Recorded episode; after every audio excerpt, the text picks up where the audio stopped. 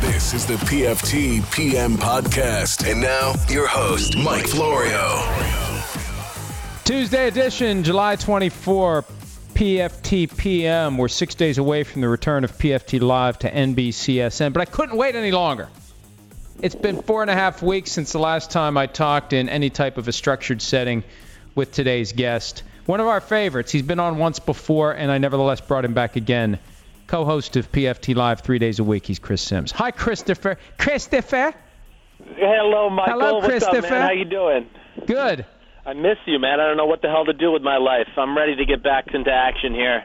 Yeah, I know. I miss you too, and it's only three days a week, but I have fun during that two hours. We've come a long way in a year. We're starting into year two, and uh, it's going to be fun. So yeah, I couldn't wait any longer. I had I had to talk to you, and and you actually have been on like real vacation. For me, vacation is I still work. For you, vacation is you actually take a vacation, right? I- did. I got a little uh, Wyoming, Jackson Hole, Yellowstone, Grand Tetons National Park. Did all that, and I hear you. I mean, how could it be a vacation when you have stats in the house with you? I mean, that's not a vacation. That sounds like a torture summit to me. Yeah, it was best when he was asleep. Like he slept 12 hours Thursday night, and he was very grateful that I let him sleep. It's like, trust me, I was glad to not have to deal with you. I know. You sent me a picture of him asleep by the fire, and uh, it's kind of what I expected from a guy like that. I mean, he just he's, he can't burn the candle at both ends. He's got no stamina. That's just the way it is. Well, he was asleep in the coffin pose, and then the next morning, I thought we were going to have a weekend at Bernie scenario when he didn't emerge from his bedroom until like 11:30 a.m. So, I uh, I was glad that we didn't have to like you know have him retrieved and and taken out of the out of the house on a gurney. That that would have hurt the property value tremendously. So, how did you pick Yeah, I think Wyoming? so. Wyoming was great. What did you what did you say? How was How it? did you pick it? Did you throw a dart at a map? know- Who picked Wyoming? Yeah, Wyoming was really more of a thing for my little girl who's a huge animal lover. I don't even think you know this, but I got three cats, a dog, two chickens, and two ducks here at my household. And um that's I'm only working to provide her with a farm. That's like her dream in life. So we're working on that for her and she loves animals and we always like you know, going down to the Caribbean or Florida. So as a family, we figured we'd change it up and do something a little different. So it was cool. I figured you had a different kind of farm, Panama Red. Oh, don't you worry. I always take care of that. My name is Chris Sativa Simms. Where there's a Simms and his name is Chris, there's not a there's Sativa close at hand. Uh, is is uh, Wy- Wyoming's close to Colorado too? Is Wyoming uh, Exact- similar to Colorado? You're you're connecting the dots. You're doing very well. Hey, I, and and your dad was with you. He was with me. Yes. We uh, so once we told the rest of the family we were going to do this trip, everybody jumped on. My brother, his girlfriend, my aunt, my mom, my dad. So we had a whole big crew out there, and it was it was a good week of uh, family fun. Everybody fly on the same plane. You know what we did? We uh, we found a way to to all get on the same plane. We threw the kids back in coach, and us grown ups grown ups lived it lived it up in first class. Wait, so uh, oh, I, I have to ask: Did Phil hotbox you in the plane like you did to Nantz? It's a long he might flight. have hotboxed my mom, who was sitting next to him, or something like that. But I know better the- to keep my dis- distance from my father. There's he hasn't been able to walk around for a while. That's an that's an easy one. How's he doing? He's doing really good. He's uh, you know getting ready to get geared up for the season himself. Um, you know, he's getting to the age where he is, you know, having a little some body issues from his 15-year NFL career, so he does have to battle through that a little bit right now. Kind of a pain in his butt. He's got some back and neck problems, shoulder problems, things like that. But all in all, he's good, and uh, I think he's ex- just about as excited for the NFL season as we are. We still have to get him on here at some point. I don't know what kind of hoops we have to jump through because of the whole CBS thing, but uh, I think it'd be fun to have him on here. Just let the two of you go at it. Yeah, no, I, he definitely will. I, like I said, whether it's the the podcast or even the show, uh, he is totally down to do that. So well, let's hopefully we can figure that out here in the next you know week or two when his life is still pretty slow and we can get him on it for one day. Well, you never know when agreements are going to be reached. We found that out earlier this afternoon. Out of the blue, the Rams have a long term deal, not with Aaron Donald. They have a deal done with Todd Gurley. Shouldn't Aaron Donald be pissed off that Gurley got paid before him? Uh, I mean, I certainly would be a little annoyed if I'm Aaron Donald at this point. I mean, not only I wouldn't be as angry about the Todd Gurley thing if I'm Aaron Donald as I would be Brandin Cooks, who has yet to do anything for the Rams organization to this point and has already been rewarded. Now, I know it wasn't a huge reward, and the five-year, $80 million contract's not exactly as it seems. It's kind of NFL agent propaganda. But yes, Aaron Donald – I don't think any of us would argue is certainly one of the three best defensive players in football, if not the best. And uh, I, I would be a little disappointed in him right now, seeing that they're giving away resources to other positions that certainly could help out his contract. But Todd Gurley deserved it. It's hard to argue that, Mike. I mean, I would say Todd Gurley's the best running back in football right now. And uh, yeah, I had to do a little ranking of that last week, and I made him number one and I think within this offense, his skill set, his age, uh, this was a pretty good deal by the Rams thinking ahead of the future instead of him having another gigantic season this year and then asking for something like 17, 18 million dollars a year. You get him for the low now and, and you move on. And this is the way to work it. You put a number on the table that the guy can't refuse because he's due to make about 2.3 million this year. His fifth year option number is 9.6. If he waits one more year, and Le'Veon Bell next March breaks the bank on the open market, his expectations are going to go up. And I think this is a deal that if Gurley keeps performing the way he has, the Rams are going to look back in a couple years and they're going to say, we stole this guy because we moved at the right time. He's committed for six years, almost 72 million. It's just about 12 million dollar a year average, which blows the current market away. Now, look, the 45 million isn't fully guaranteed. It's a rolling guarantee, but it's injury guarantee. And for the running back position, I think you need that. So when you look at what he was yes. due to make, when you look at what he would have been in position to get once Le'Veon Bell sets a new bar, and he will next year, the Rams should be happy with this, and Gurley should be happy with this. Yeah, I, I totally agree. And Gurley knows how things can change. I mean, we we saw his seen, you know, his junior year at Georgia, non-contact ACL injury, so he knows how physical, dem- uh, physically demanding the position is. And I think that is the other fascinating part of this, right? Where, you know, the Le'Veon Bell has to be looking at this. And I think the Pittsburgh Steelers are going to use this as leverage, uh, you know, on Le'Veon Bell because, you know, they're going to be able to argue that Gurley is at least as good, if not better. Just with his age, his statistics are right up there with Le'Veon Bell. Um, and I think that alone is going to be an argument for Le'Veon Bell, and they're going to say, listen, Todd Gurley's younger than you. He averaged 0.7 yards per carry more than you in the running game, and he averaged over five yards more per catch in the passing game. I mean, it's a very similar skill set. And that's where, I mean, I don't mean to, I'm not pushing back against you, but I do think it's going to be interesting to go does Le'Veon Bell break the bank next year and get a whole yes. lot more no, than that? He does. Or he does. Does it something similar? Here's you why. think he does? Yeah, here's why. Yeah.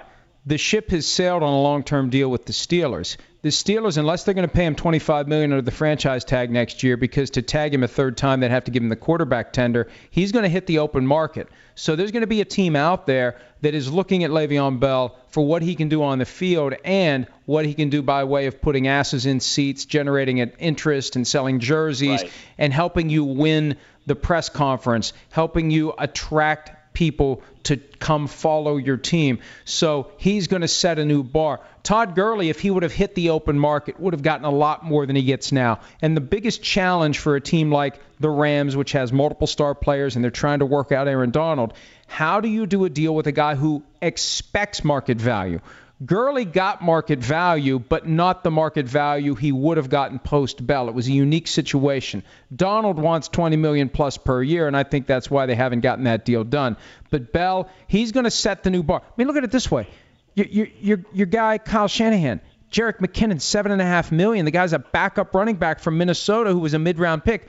What would the 49ers have given Le'Veon Bell if he was available this year on the open market?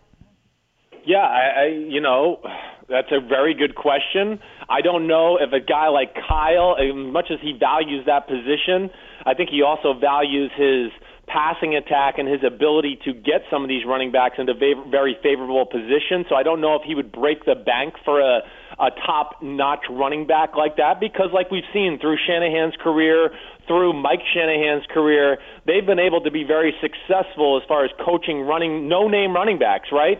Uh, we, we've seen a lot of it, whether it was Kyle and Alfred Morris or even Arian Foster when he was the OC with the Houston Texans, who was undrafted. You go back to the Denver days, and there was a plethora of running backs after Terrell Davis, where we just plethora. went, who are these plethora. guys? Who do you think you yeah, are, Stephen right. A. Smith? How do they do this? But yeah, I mean, it, it really is amazing, and I'm interested to see where. Like I agree with you. You're totally right. If Le'Veon Bell hits the market, Todd Gurley hits the market, they're going to make a whole lot more. But I do think it makes Le'Veon Bell's argument of 17 to 18 million dollars, I think that does hurt him a little bit with this new Todd Gurley deal because I, I do look at Le'Veon Bell and go, man, you're being a hair unrealistic to ask for 17 or 18 million dollars a year more than double the amount of a Devonta Freeman, you know, yearly average salary, who's the next guy in line there at 8.2 million. I just don't think that's realistic either. So maybe Le'Veon will back up or, or back down his asking price, but you don't think he will, do you? It's open market. It sets a new bar. It's Kirk Cousins getting 84 million fully guaranteed over 3 years. That's yeah. The numbers that we see get generated in the normal course of guys re-signing before their contracts expire and before they get to the open market.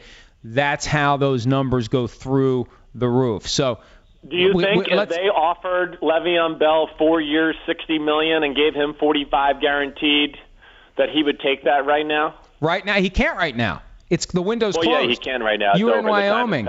You were in Wyoming yeah. with Lindica apparently that day. So it's it's done. Uh, yeah, and and we'll, we'll, that time has passed.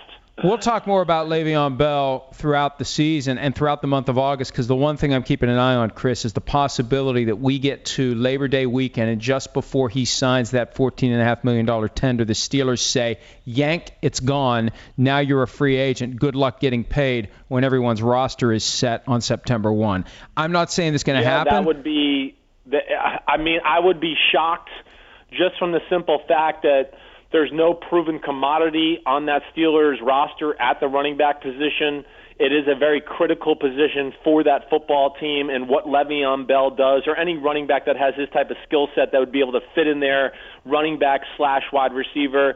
And the other thing I got to look at it, just if I put myself in Pittsburgh's shoes, they got to be going, man, we're a Super Bowl team. We can win the Super Bowl this year.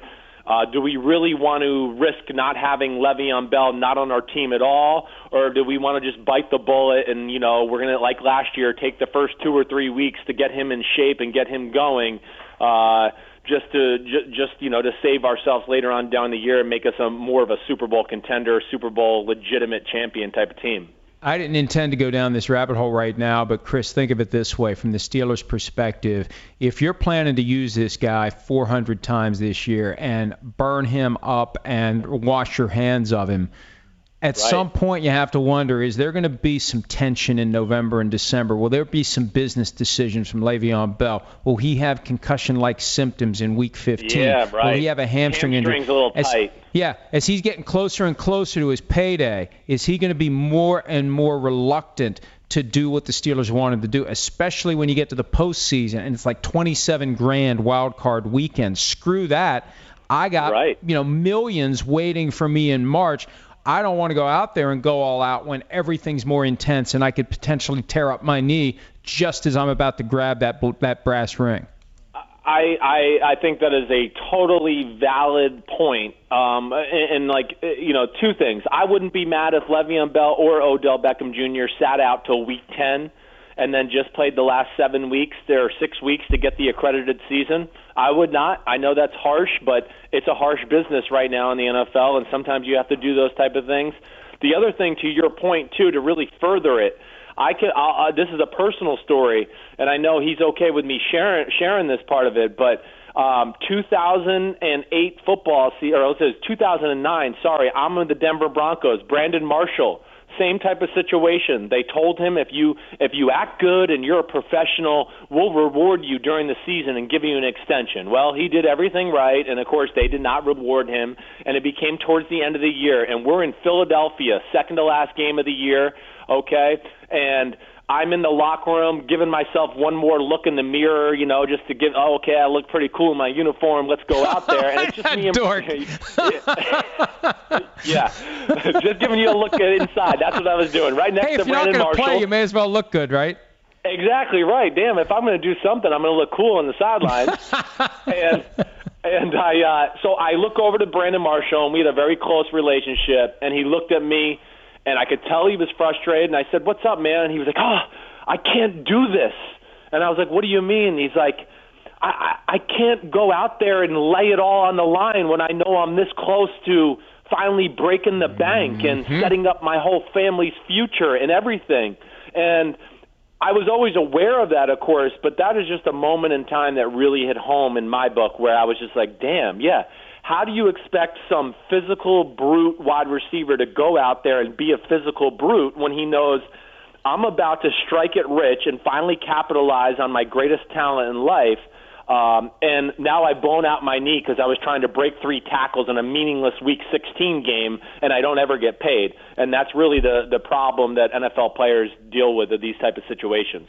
And if you're the Steelers and James Conner's looking good in his second preseason, and you start doing the the math because Conner is due to make less than 600 grand for the full year, Bell's making 852 a week.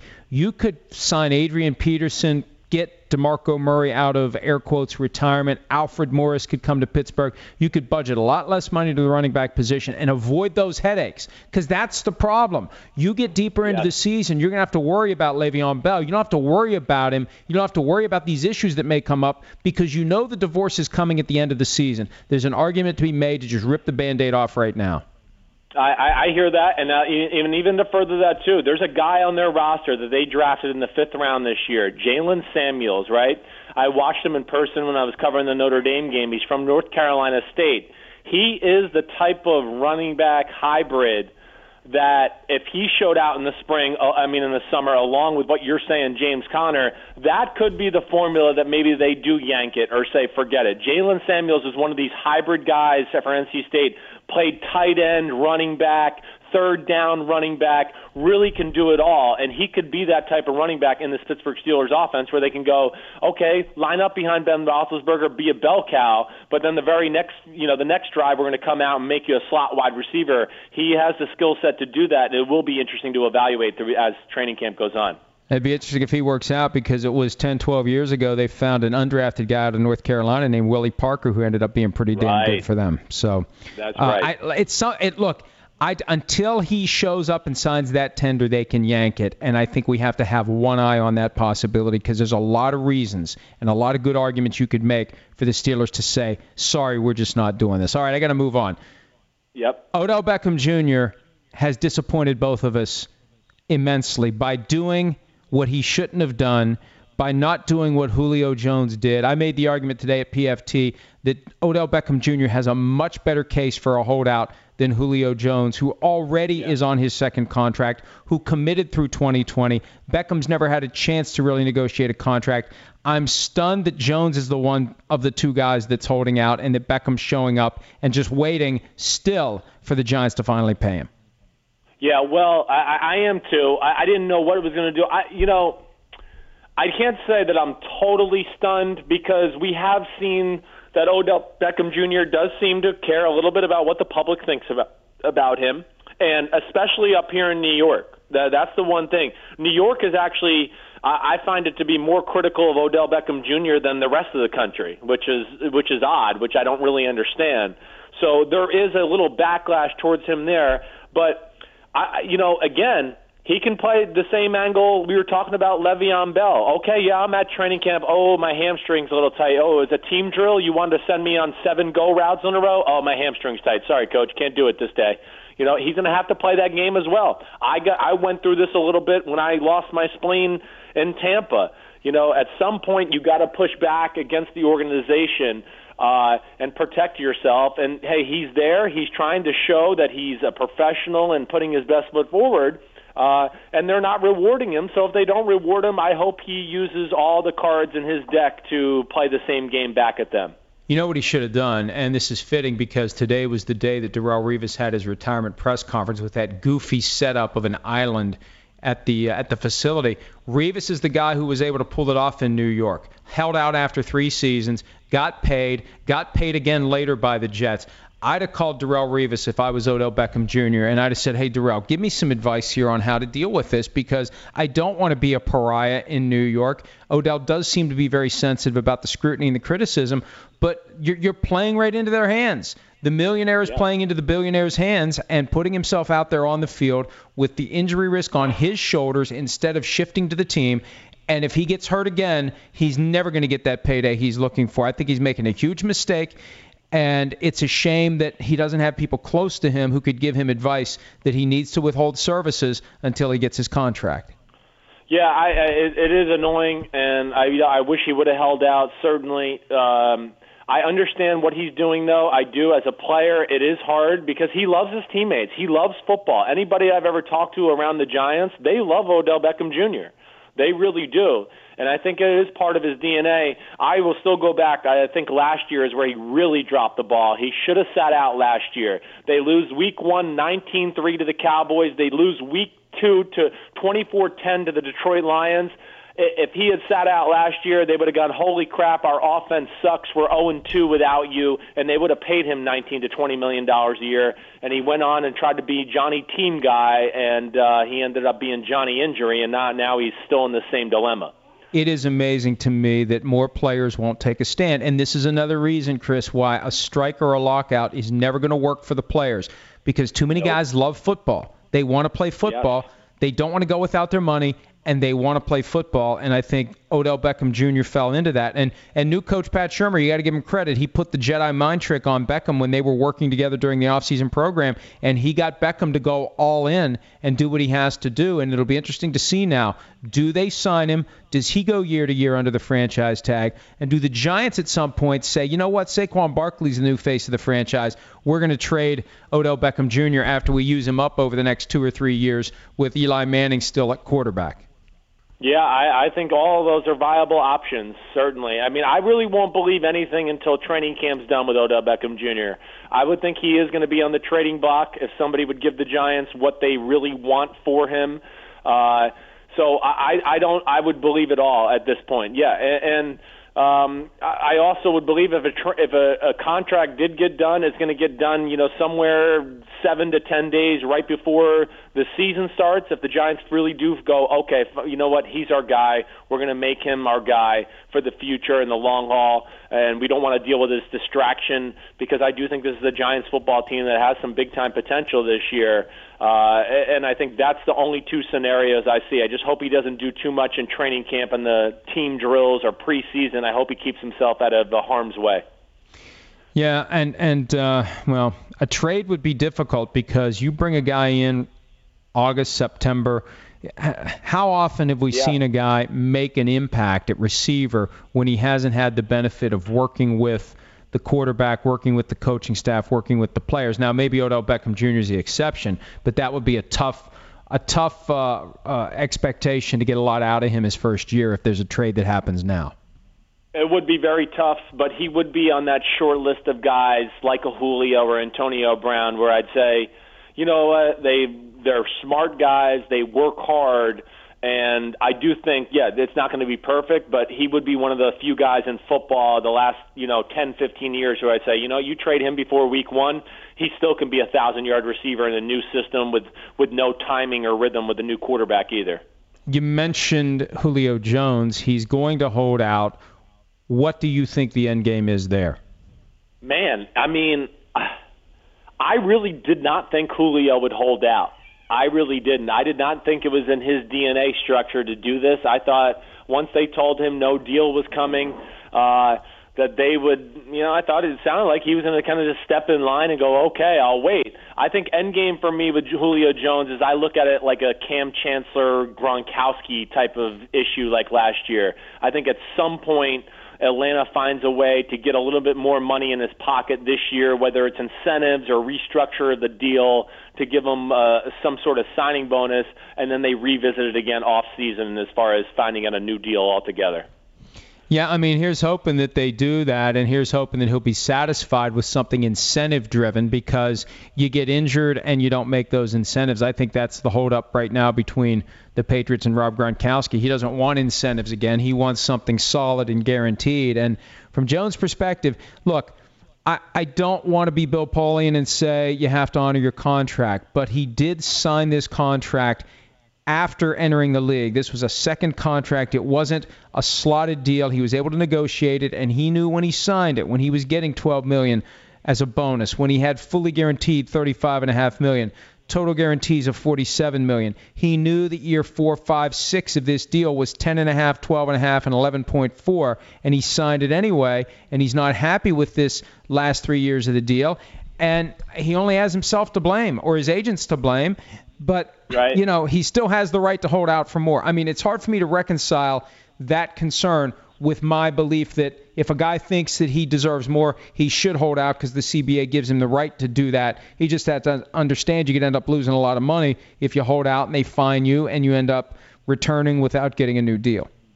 Yeah, my experiences with a lot of these star, you know, marquee face of the franchise type players, they usually don't end up finding them for these days off because they don't want to make anything a little un- more uncomfortable than it already is. Uh, it is a peculiar situation with Julio Jones, and I think you know the point you bring up about the agent, and I would even say the team. I mean, those are things we don't know because in a lot of these type of situations you know, the the agent could go to the player, hey, you know, I mean, if you're still balling after year three, we'll get a new deal or do something mm-hmm. like that, anyways, and we'll get new money all again. So just accept this deal, and maybe the Atlanta Falcons led him down that road as well to go. You know, hey, if you're still playing at a high level, we'll scratch the last two or three years of your deal and give you a new one and I, maybe that, those are the things we don't know. Uh, and sometimes those are the things that go on in negotiation to smooth things over with the players. And I think a lot of the times the organization and the agent go, uh, the chances of him still playing at this level four years from now aren't that great. So I'll say it. Well, you know, too bad. Julio Jones is only one of the most freakishly gifted people in the history of the planet, and he's still one of the best receivers in football, arguably still the best. And yeah, I've got no problem with it. Ask for more money. That's just the way this is right now.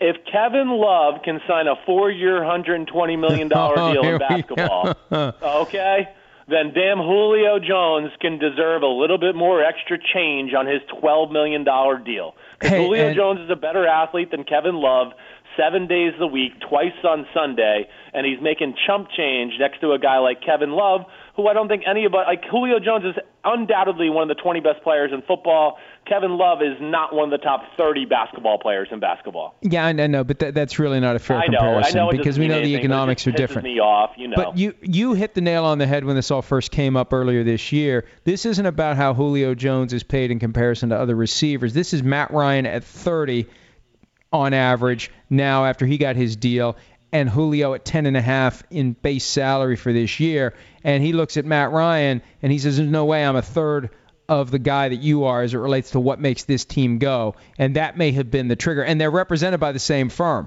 So who knows? Yeah. maybe this was all planned out that once they got Matt Ryan his new deal they knew at CAA this was going to rankle Julio Jones, and maybe they pushed some buttons on Julio Jones just to instigate a little bit. And the next thing you know, Jones decides he's going to draw a line in the sand. Yeah, it wouldn't surprise me. I mean, um, I think that's one of the little dirty secrets in the NFL is how powerful agents are behind the scenes because they control a lot of the inventory, right?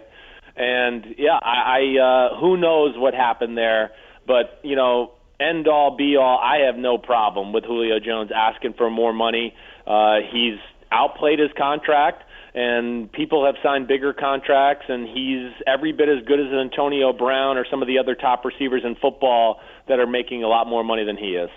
Yeah, and uh, look, they, they they they'll see what happens without him because even though they have Calvin Ridley, I think there's a huge gap between Julio Jones and Ridley, and Mohamed Sanu isn't a number one guy. They need to get That's him in right. there and make him happy. All right, a yes, couple right. a couple quick points on Jimmy Garoppolo, the new 49ers quarterback. There was the comments he made in the Bleacher Report magazine profile about his mindset as it relates to Tom Brady, that he convinced himself, Garoppolo did, that he's better than Brady.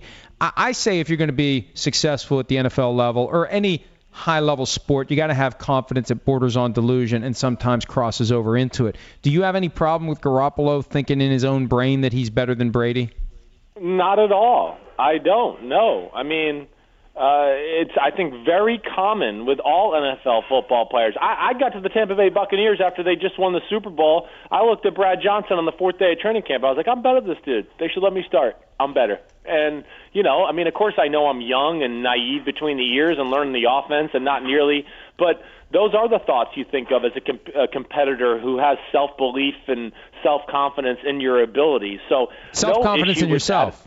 You have to have self confidence in yourself. in yourself is crucial. Crucial, yes.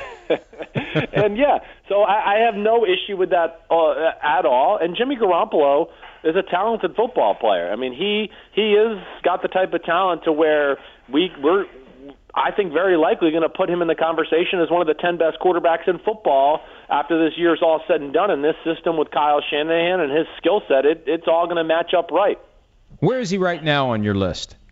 I think I, uh, I think towards the end of the year when I was doing that list, I had him at like 14, maybe somewhere right around there. I'd like to see Yeah, that whole somewhere in list. there. Did we use that list on the show and I just forget or I wasn't paying attention? No, you never used that whole list. You never really talked about my list. You know, Is that I a just- Bleacher Report whatever. list? That's probably why I didn't pay any attention to it. Was that something from what? your show it with the other guy? Bleacher Report, and that's when Le Batard took control of it because they made a big deal about it. Because I said Blake Bortles is the 70th best quarterback, which oh, I yes. still believe. Now I remember and, that. Um, yeah. You still got him at from 70? there, right?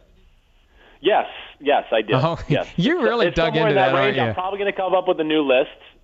Uh, and if he proves me wrong and comes out and has an unbelievable year, I'll move him up. I'm not. I don't have that big of an ego. I'm not that big of a narcissist to to say I was wrong. I've been wrong before, and uh, but but right now, yes, he is about where I said he was, and I'm not going to change that after what I've watched on film over the last five years. What, do you, what did you make of the uh, the summer of Jimmy G with recent uh, Oh, developments that came out mean, last uh, week? Oh, that yeah. Yeah, the leave, leave it to Chris Jimmy Sims G. to not be subtle. well, I'm a frequent of Pornhub, and uh, I knew exactly who that person was. So uh, I just think it's really funny. Uh, I really do, especially because he's Jimmy GQ. He's so handsome, and some of the comments I had just from friends around the NFL, they were all like, "I mean, he could date a supermodel if he wants." Okay, well, he doesn't want to right now. He's 26 years old, and he wants to have some fun. So let him go do that. Uh, you know, and I haven't heard from my friend Kyle yet, but I'm sure he got a, a few chuckles out there in San Francisco. Seriously, what do you think he he deep down believes? How does he react? How does he respond when he sees that that kind of stuff popping up online? Oh, I, I don't. I don't think Kyle's one to judge uh, like that at all. You know, he really not. I think what what Kyle knows about Jimmy G is that he loves football. He is a student of the game. They're still getting to know each other. I think on a personal level, he's very intrigued by Jimmy G. He says he's a different guy, a fun guy. You know, he's not easily rattled by any stretch of the imagination. And I, I think. Um, Kyle was 24, 25, 26 year old, 26 years old once in his life too, and and he understands uh, what this guy is going through. He's got a lot of money in his pocket, and he's really been thrust into stardom here just over the last you know eight or nine months. Yeah, but the craziest thing Kyle Shanahan ever did was get Chris Sims' initials tattooed on his leg. Oh, hey, he did crazier, but I can't tell you all that stuff. oh, yes, you can. All right, Uh, no, good. I can't. I won't have a friend anymore if I tell you. So that's we'll leave it at that. we, we- we've we've covered plenty of ground on the news of the day, and I, I didn't know if you knew this, Chris, but Matt Casey now involved with the PFTPM podcast. We have a feature that he has cooked up, and he's going to lead us through a few uh, categories and possibilities and get our reaction. So we'll welcome in Matt Casey, coordinating producer of PFT Live, and now title undetermined on PFTPM. I was good. wondering when you were going to call. I was wondering when this guy was going to do something around here. Livia Soprano, ladies and gentlemen. All right, what do we got, Case? All right, since we're not above gimmicks on this one, today we're going to play a on a scale of, all right? So Chris, use your creativity.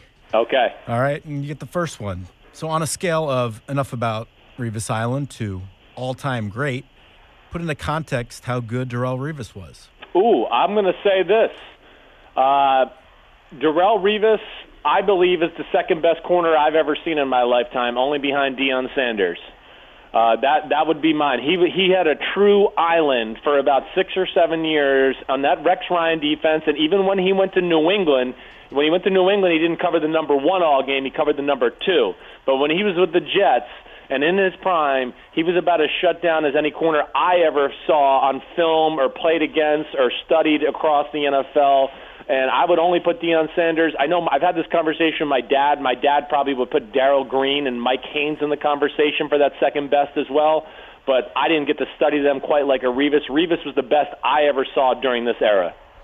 Four-time All-Pro, seven-time Pro Bowler, and uh, you know he only had 29 career interceptions because he never threw it his way. Exactly right. I mean, I, I I know I was in New England and we were playing Darrelle Revis and they said, forget throwing to Darrelle Revis. We have other safer options of throwing the football.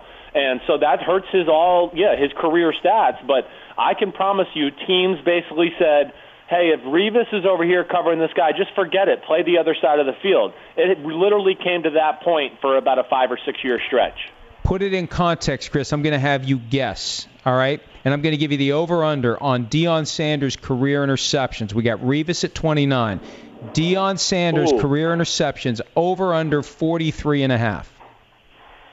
I'm going to say I'm going to say it's over.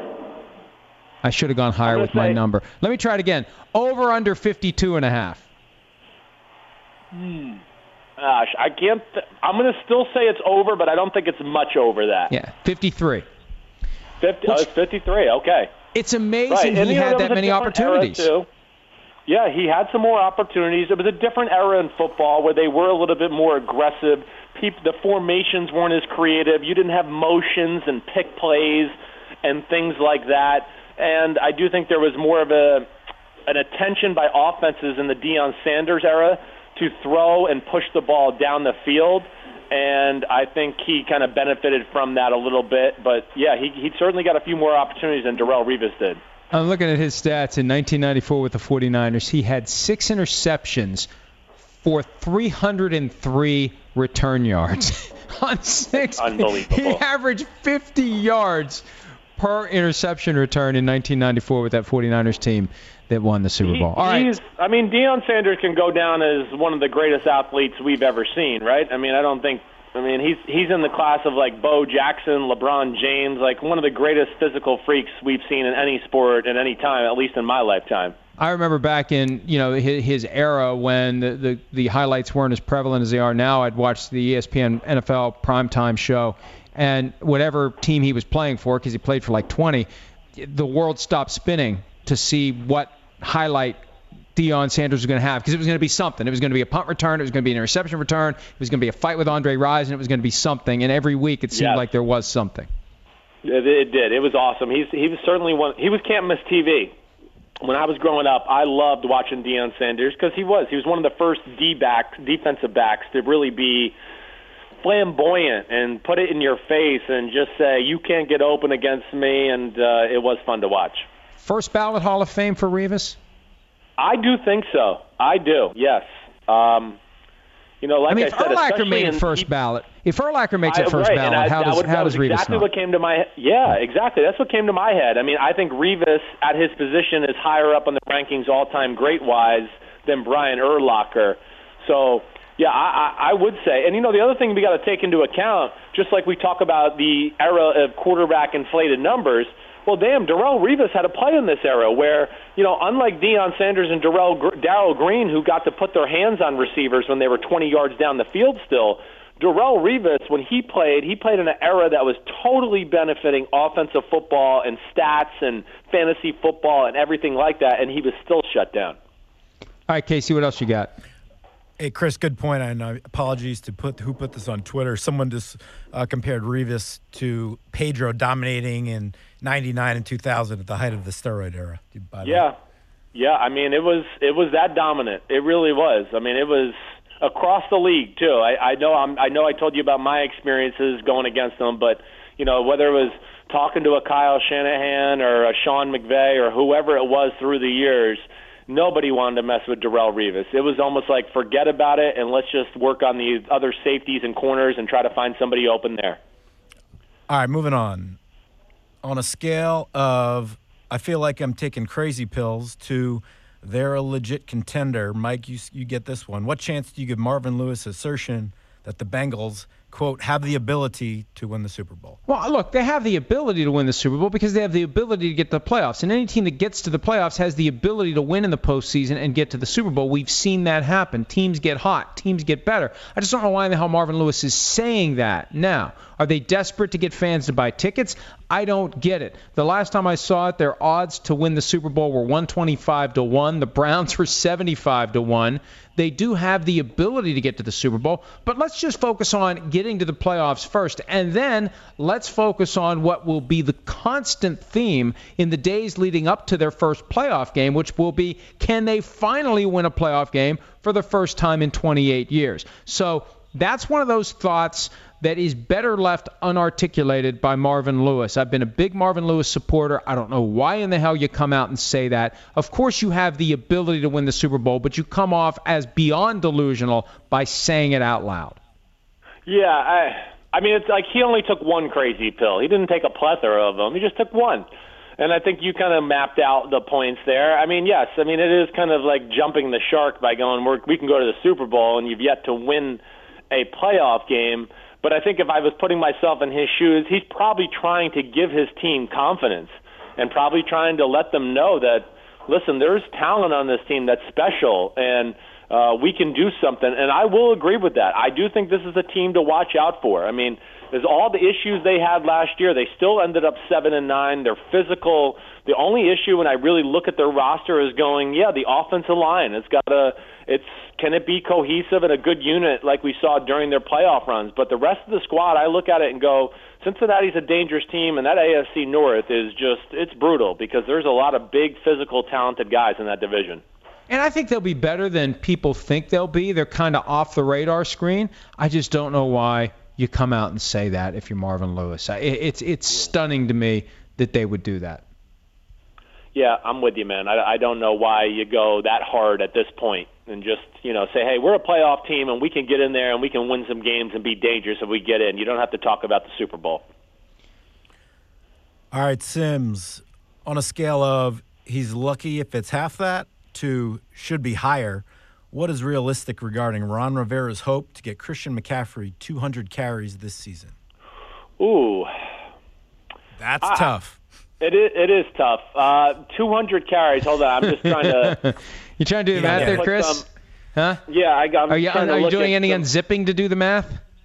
No, I'm actually just looking at some. For context, he had 117 last year. I, I, I got to think without Jonathan Stewart there, catches. no viable running back. I, I, I would say that they, he can get right around the 200. I do think he'll get around 200 carries. I think it'll be close. Uh, but I do think it's hey, you, dra- you drafted the guy in the top ten. You have uh, not a great arsenal of weaponry on your offense, so you better get your money's worth out of him. And it's Norv Turner, who we know is he was the offensive coordinator when it was Emmitt Smith and the Dallas Cowboys or LaDainian Tomlinson and the Chargers, and he knows how to you know give the running back extra work. So I think he will be right around that 200 carry mark. Well, they've got C.J. Anderson, and I think they have some hopes for him to be involved. And maybe they'd like to emulate yeah. the Saints with Mark Ingram and, and Alvin Kamara with the inside and outside guy, and and take right. advantage of McCaffrey's skill set as a pass receiver. But you know, I'm with you, Chris. If you are going to make a guy a top 10 pick at the running back position, you better be damn sure he's going to be great, and you better be damn committed to using him extensively. Otherwise, draft Alvin Kamara in round right, two. Right. Don't don't exactly. draft Christian McCaffrey eighth overall. Yeah, I I I, I I'm with you, and I, I don't understand that sometimes when teams do do that. You know, they they get a guy and they go, oh, I we're drafting him in the top ten. We're going to save him for a few years. Okay, yeah, you're going to save him and make him healthy so he can go sign with another team and they can benefit from it. So uh, I just think, yeah, overall with that team, the new philosophy on offense you know, question marks as far as big time players at the wide receiver position that certainly early on in the year, I think they're going to lean on McCaffrey big time. All right, last one. Captain Fun, you start on a scale of dad joke to George Carlin stand up. How funny was Tom Brady's I'd rather have six rings than a six pack line about his dad bod pictures? Wait, which one's Captain Fun? You. You. What what what what is that? Hashtag What- irony. Yeah, I don't like that. sarcasm. Hashtag Game of Thrones. No, I'm fun. Hey, I- Killer of fun. L- listen, listen. I I saw the pictures of Brady shirtless, and I don't understand the big deal. We saw him shirtless in 2000. He looked like a 53 year old guy who had rolled out of bed because his prostate was acting up at 3 a.m. I mean, he's never had a great physique. Think of the quarterbacks over the years who have had horrible physiques. Would you want to see Ben Roethlisberger without a shirt on? My God. Joe Montana, you couldn't pick him out of a lineup of average guys walking down the street. Sam Bradford, long, skinny legs, and it's amazing he isn't injured every game he goes out there. It's almost every game. So I, I'm not. I, look, I all that matters is can you throw the ball and can you move in the pocket? And he's 40 years old and he's still playing as well as anyone ever has. I, I don't. I don't care that you know he doesn't look like Tim Tebow. Look at look at what Tim No. Tebow's physique did for him. Hey, Sims, Yeah. before you answer, just take note that Captain Fun did not answer the question of how funny was his line. He took it seriously. Oh, So oh, go. I think. I mean, the the, the, the, the line was kind of funny. It it was closer to dad joke than George Carlin. I, I mean, for Tom Brady, it it shows a level of self-awareness that it's always refreshing to see a guy like Tom Brady have. But it wasn't a funny. It wasn't a great joke. Yeah, well, it, it it's it, it is it's funny and you know also like petty at the same time. I just sometimes wonder like why are guys like Tom Brady even looking at social media? Why do they even care what somebody thinks of what they look like with their shirt off? You already have five rings, so tell everybody else to fuck off. I don't really know you know why why oh I'd rather have six rings than then six pack. Okay, that's great. But yeah, I'm with you, Mike. It doesn't matter. You're you're right. He's in shape. He's 41 years old, so his body is not going to uh, look the way we want it to look, regardless at that age. And I think if you look back at some pictures from like four or five years ago, uh, he did have a little bit of a six pack and you know a little more tightness and firmness to his body. But he's he's at a different age, and things are starting to fall apart. And he's just doing a great job of maintaining at this point. And you know the other thing too. The the the the whole combine thing, just because you guys brought it up, that drives me crazy sometimes because you know I, I do get sick of hearing uh, like oh everybody passed up on Tom Brady in the sixth round. Well, I checked the rule book. He was allowed to work out for the combine and not look like a dad at the age of 21. he was allowed to practice running the 40 and not run a 5.3 540. You know, so you know uh, I know I know uh, people are sometimes like how did he last to the sixth round? Well, he didn't necessarily do the things to help him get drafted higher than the sixth round at that time either. Now he crapped on everybody, and of course it showed he's one of the greatest of all times. But I do get sick of hearing that narrative over and over. All right, that was good. That was a good. That that was that was fun. A little back and forth, a little banter. I, I'm good with that. Now we transition to some of the questions we received. A lot of great questions today. Casey has gone through and picked out the best ones. What do you have, Case? Oh, you don't want to read these? Fine. Oh, I thought you'd do them. Oh, Mike Now reads. do it. Oh, never mind. Go I'll ahead. I see Mike reads. At Vaughn, I don't know how you pronounce that one. What is Sims' fondest slash best memory while playing football at any level? Oh, that's a really good question. Um, I mean, I want to Boy, state that's champion. tough. Well, I won a state championship my junior year in high school, and believe it or not, that is up there. Okay. Uh, hmm. I, I still think walking onto the field for my only start in a playoff game through my NFL career, the 2005 wild card game against the Washington Redskins. I still just can remember running out for pregame warm-ups and just going, man, there's a different feeling in the stadium. It was electric. You could feel the intensity. They gave all the Buccaneers fans these white pirate flags, and they were waving them. And of course, it was always a dream of mine to play NFL football and especially NFL playoff football. And I felt like that was one dream that did come true. It's kind of kind of hard for me, even though we lost. Uh, that was still a game that's still very vivid in my memory. Also known as the game when Sean Taylor spat in Michael Pittman's face. Uh, yeah, you know what? I think that was the regular season game. if I'm oh, wrong, there, there went I my think we there went my them there went my good that year. observation right out the window. That's all right. It was it was just like it was probably six weeks before that, so you're not you know that off. So it was the revenge game of the game that that Sean Taylor spat in Michael Pittman's face. I was close. Yeah, yeah, and he got the last laugh because he returned a fumble like 60 yards for a touchdown on us. That was uh, backbreaking to start the game. Hey, here's my follow. Were you ever scared on the field or scared of an opponent?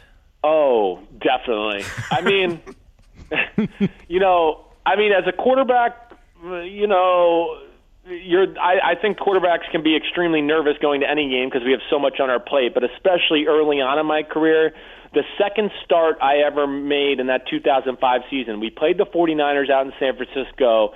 I played okay, but not great, and we lost. The next week we had to play the Carolina Panthers, and that was, you know, Carolina in their prime, right? They had just been to the Super Bowl the year before and lost to the Patriots. Uh, they were a playoff caliber team, and I knew there was a lot of pressure on me to go. Okay, Chris Sims has to prove he can be our starting quarterback because we were kind of a playoff caliber team that year, and that was, I, I believe, really the only game ever, Casey, that I threw up before. I was throwing up. Uh, I left the hotel in the morning and I went home to see my wife for just a little bit. I threw up a few times at home before I left to drive to the stadium. And then even one time when I was in the stadium, I quietly went in there and threw up one more time. That was about as nervous and as scared as I ever was. I think not only because Julius Peppers I knew was going to be, you know, breathing down my back, but yeah, I was uh, incredibly intense, nervous, and, and of course wanted to prove myself uh, as an NFL starting quarterback. Did you feel normal at any point Did I feel normal? during that game? Oh yeah, you know what? After about, I, you know, it's one of those things. After the first drive's over, and you get some of those, co- you know, just those nervous feelings out of your body, you go sit over on the bench, and you take a deep breath, and you go, okay, yep, it's just football, no big deal. I feel good. Let's play, and then you kind of get over it. All right, next question from at Mike Likes Dirt. Florio, who do you think will have more post football career success in retirement? Kind of uh, redundant. Brady or Peyton? Well, how do you define success? You're talking about in football? Is it post football career football success? Post-football, post-football career success. I, I, I, well, I think whatever these guys do, they're going to make a ton of money. And I, I don't know that Brady even needs the money, but he's intent on turning this TB12 thing into like McDonald's, where they have these TB12 centers all over the place. I don't know how successful that's going to be, but I think both guys are going to be wildly successful. I think Brady may make more money, but I think Peyton is going to be involved in football at some point. We're going to be talking about him more on a regular basis during football season. Yeah, I mm, yeah, I think I feel the same way. Where I, I think that uh, I, I'm with you. Both guys, I think, are going to be tremendously successful, whatever they do. I think Brady will have more commercial success, whether it's his business ventures in TB12 or you know just picking to you know uh, represent Aston Martin or Rolex watches, whatever he is. But I do think Peyton at some point is going to be running a football team and will have tremendous success doing that as well. So I think like Peyton's public eye success might be a little bit more. I don't think that's in Brady's DNA to go and do that. I think he's the kind of guy. Hey, Brady's cool. He's cultured. He wants to travel the world, and I think you know he's going to just take a few endorsements every year, have a few commercials, and just go, okay, this will pay the bills for my mansions all over the world, and that's cool. Well, if it wasn't for the TB12 obsession that he has and this desire to take it national and maybe international, I'd say Peyton Manning would have more success because Brady's just going to live his life. But I Right, think this. TB12 thing is going to drive him, and he's going to be all in with it, and he's going to realize he needs to be all in with something that is business related, and and uh, I, I think he's that's why I think he makes more money. But I think he stays out of football, and Peyton gets into football at some point, and and we're talking about him the way we're talking about a guy like John Elway. Yeah, I, I totally agree. I just that's the path I see for Peyton Manning, and and I hear you with the the you know the Tom Brady TB12 thing. I think the TB12 thing is amazing. It's really cool. It's where I really you know people think I don't like Tom Brady because I think he is guilty of Deflategate, but it's just not the truth. I really love Tom Brady.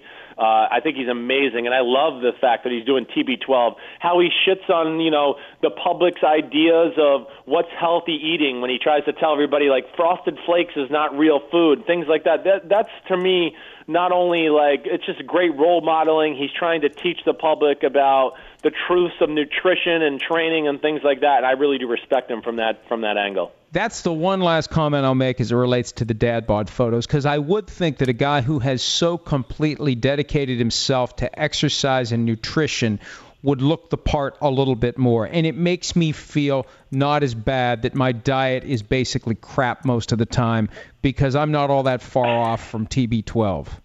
Well, and it, it's it's the the battle the quarterback goes through. Uh, as a as a quarterback, you know, you don't want to be overly muscular, right? So, you know, a lot of quarterbacks they have the ability to go like I can get in the weight room and get a six pack and look good with my shirt off, but usually when you get to that case, you be, you know to that point you get tighter. You know, your your shoulder gets tighter, your chest is tighter because you got bigger muscles, and you lose that flexibility to really whip the ball around the field. I think that's why you see a lot of quarterbacks and even pitchers in baseball who they're in shape but they're not exactly jacked and ripped because you do have to keep that fluidity and flexibility to really throw that ball. That's why I'm concerned about Andrew Luck. Remember we saw the picture of him? He looked like uh, the- Bruce Banner, upset and shirt ripped off, and he's huge.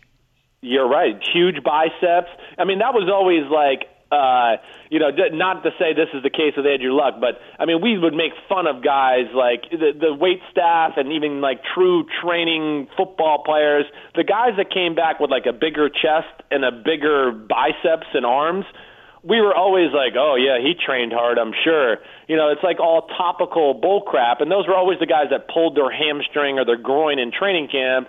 And you want to go, well, yeah, of course you pulled your hamstring or groin. It doesn't look like you did legs the six weeks we were gone. All you did was, you know, bench press and curls, and you tried to tell the team you were in shape just because you looked good with your shirt on. And of course, there's more to it in sports than that. What's the most you ever bench pressed? The most I ever bench pressed, I did 305 my junior year. Yeah, yeah. I um, my junior year was really the biggest I ever played in at any level of football too. I was about 238 pounds. You know, it was the Daunte Culpepper era where like, you know, oh, quarterbacks are 250 pounds now. And I tried to do that, and I got into heavy weightlifting. And yes, I got 305 one time, and uh, I got a shirt that said I was a part of the 300 club down in Texas, and that's all I needed. Did you have to bounce it off your chest? Oh, of course. I mean, of course, I probably almost broke my chest, but I got it up. Were they screaming at you? Was like the, the strength and conditioning guy doing the. Totally. I, we had Mad Dog, Jeff Mad Dog Madden.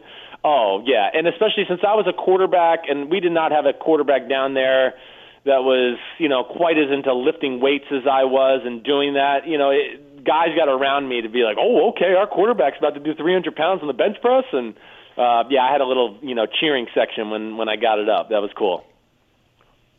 Uh, I'll just leave that one alone. That's a good one to end on. let's, let's, let's just end it right there. Uh, do you know where the weight room is? Uh, hey, uh, Chris, uh, well done. It's great talking to you again. This is a nice little warm up. We get the the uh, It- the it is. fluid moving through the joints as we get ready to to do this again on Monday. So thank you, and Casey, thank you for putting everything together. You ought to be ashamed of yourself. Stop it, Livia.